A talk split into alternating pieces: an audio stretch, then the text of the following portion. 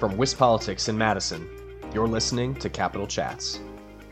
Hello, everybody. I'm Kate Morton, a reporter with WisPolitics.com, here with a Capitol Chats podcast brought to you by Spectrum. Today, I'm with my colleague Adam Kelnoffer to talk about an interview he did with Michelle Velasquez of Planned Parenthood. She is their legal director, and she and Adam talked a little bit about the state of abortion in Wisconsin. So, Adam, what subjects did you touch on? Hi, yeah, Kate. So Michelle and I got to talk primarily about the future of access to mifepristone in Wisconsin. That's the abortion pill. It's been a lot in the news lately for a federal court case that pretty much seems to ban abortion pill access at the end of this week. We also talked about how the recent Supreme Court race may affect a lawsuit that's circulating in Wisconsin filed by Attorney General Josh Kaul. He's seeking to overturn that 1849 abortion ban we have. So let's just hear what she has to say about it. Hello, everybody, and welcome. I am joined today by Planned Parenthood Advocates of Wisconsin legal director Michelle Velasquez to talk about the future of abortion access in Wisconsin. So welcome to the show, Michelle. Thank you. So I just want to quick touch on the top line issue here. So mifepristone, there's been a lot of news about lawsuits lately. Today, Attorney General Josh Kaul announced that he was joining a 24-state coalition trying to protect access to mifepristone. What's this access going to look like in the future for Wisconsin?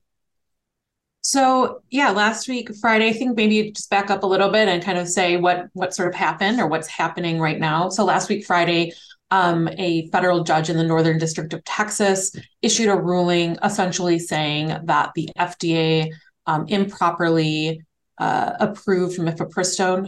The FDA approved mifepristone nearly 23 years ago. It's a very, very safe and effective medication used in medication abortion, which accounts for a little more than 50% of all abortions nationally. His injunction, however, was stayed for 7 days. So as of today, mifepristone is still available nationwide. His ruling doesn't go into effect until Friday of this week, of course, depending on what higher courts might do with any appeals or petitions for stays of that court's decision.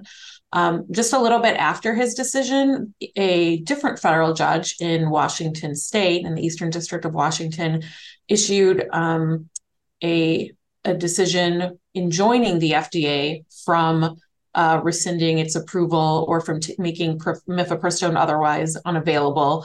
That ruling only applies to the 17 states and the District of Columbia that were a part of that lawsuit. So we have these sort of two competing and conflicting decisions. This is completely unprecedented that a district court judge would have the authority to order a federal regulatory agency to take a drug off market, one that's been obviously studied and all of the science backs up the conclusions that it's safe and effective. This is all sort of coming off the heels of the FDA even sort of rolling back some of its regulations around mifepristone.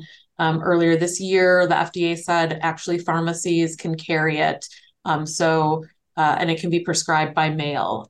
So really, this decision is in total is the total opposite of what the medical community thinks about mifepristone.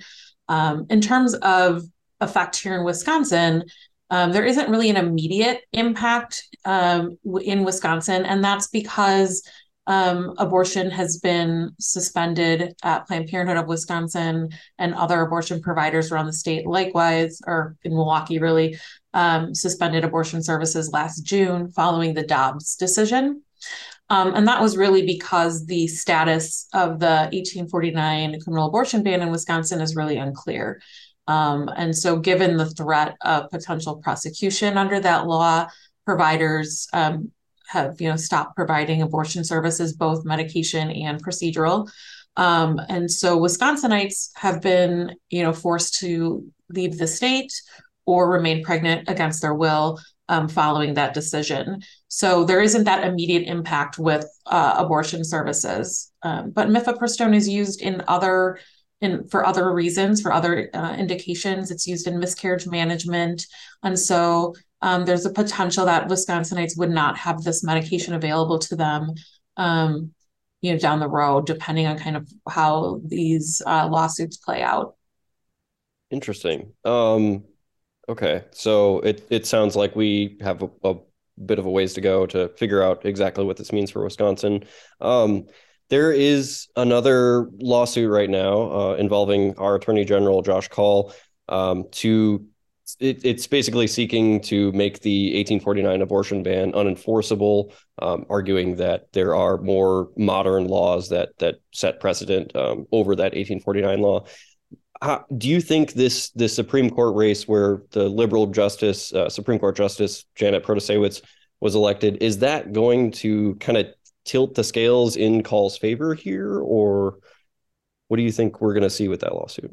Sure. So, no judicial candidate can ever say how he or she might decide any case that would be before them.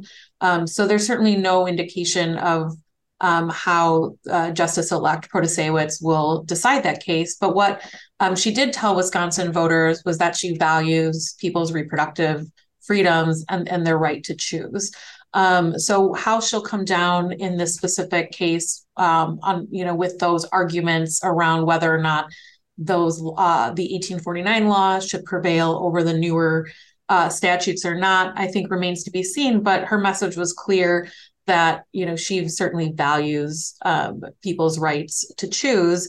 And I think that, the widespread support for abortion access in Wisconsin absolutely shaped the dynamics and the outcome of that election, as people really, I think, have understood the major role that not just their elected officials play, but that judges and justices in this state will play when it comes to deciding various types of abortion cases that might come before the courts.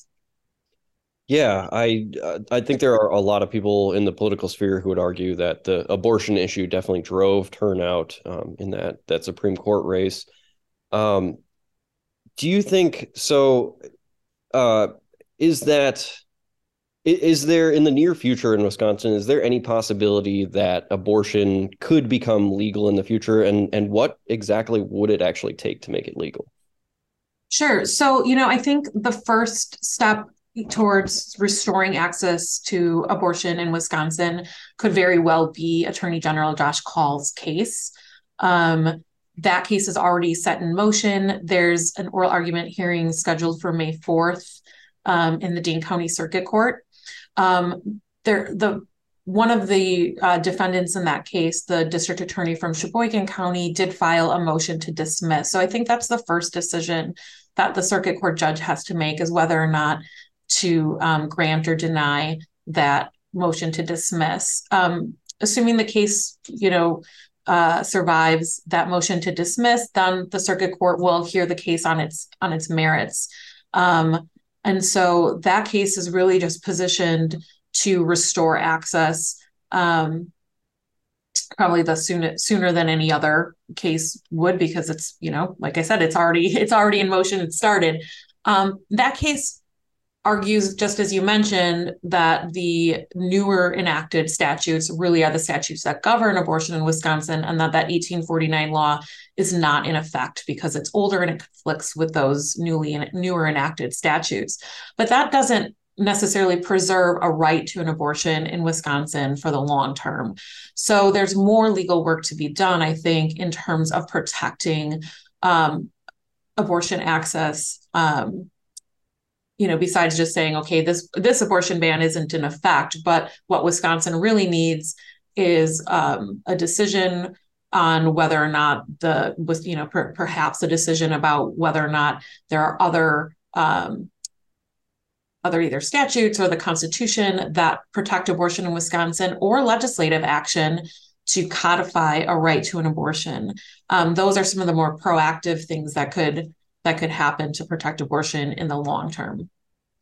Do you think that Wisconsinites would have kind of an appetite for some sort of compromise, say like going back to like a some number of weeks length abortion ban like Wisconsin had before the 1849 law came into effect? Would that be something that people would actually take up? Or, you know, I think that people really want this to be a medical decision between a patient and their doctor. So I don't know that Wisconsinites would have an appetite for, I guess if you're suggesting like a ban at X number of weeks, like we're seeing in other parts of the country, I don't think that's a compromise Wisconsinites are willing to make, because all those bans do is put people's lives at risk once they are beyond those gestational age limits. And frankly, for the most, there are very few abortions that happen, you know, after a certain period of time or after a certain gestational age. And those that do happen are often because, or more likely than not, because of some, you know, terrible medical diagnosis or problem within the pregnancy. And so those decisions really need to be made between a patient and their doctor. So I think Wisconsinites understand that these are personal decisions for patients to make, and that they are best left to medical experts rather than politicians trying to decide what the cutoff might be. Sure. Okay. That makes sense. So this whole Roe v. Wade issue was a federal issue for a long time. Is there any chance that it goes back to the U.S. Supreme Court to create some sort of actual federal regulation instead of just giving it back to the states to decide restrictions? I mean, I don't see a path federally right now to like a Congress, you know, passing some sweeping federal legislation protecting abortion. And if they did, I definitely think that would make its way back up to the Supreme Court as to whether or not Congress has that authority given the Dobbs decision. But I think what will be interesting is these two mifepristone cases, which we talked about earlier and are conflicting, that the Texas decision is essentially almost a ban on abortion nationally, right? By taking away the approval of an abortion medication that is used nationally, broadly in states that have decided to protect and keep access post-Dobbs in their states are now being told that more than half of the abortions in their states can't happen using this particular type of medication. So it's kind of a way that I think the anti-choice movement, the anti-abortion movement is working their way towards some sort of, you know, even if it's not in name a national ban, in practicalities, it kind of works out that way given the huge impact it has on the availability of medication abortion. Mm. All right. Interesting. Okay. Is there anything important on abortion related issues or mifepristone that we didn't talk about that you think I might've missed?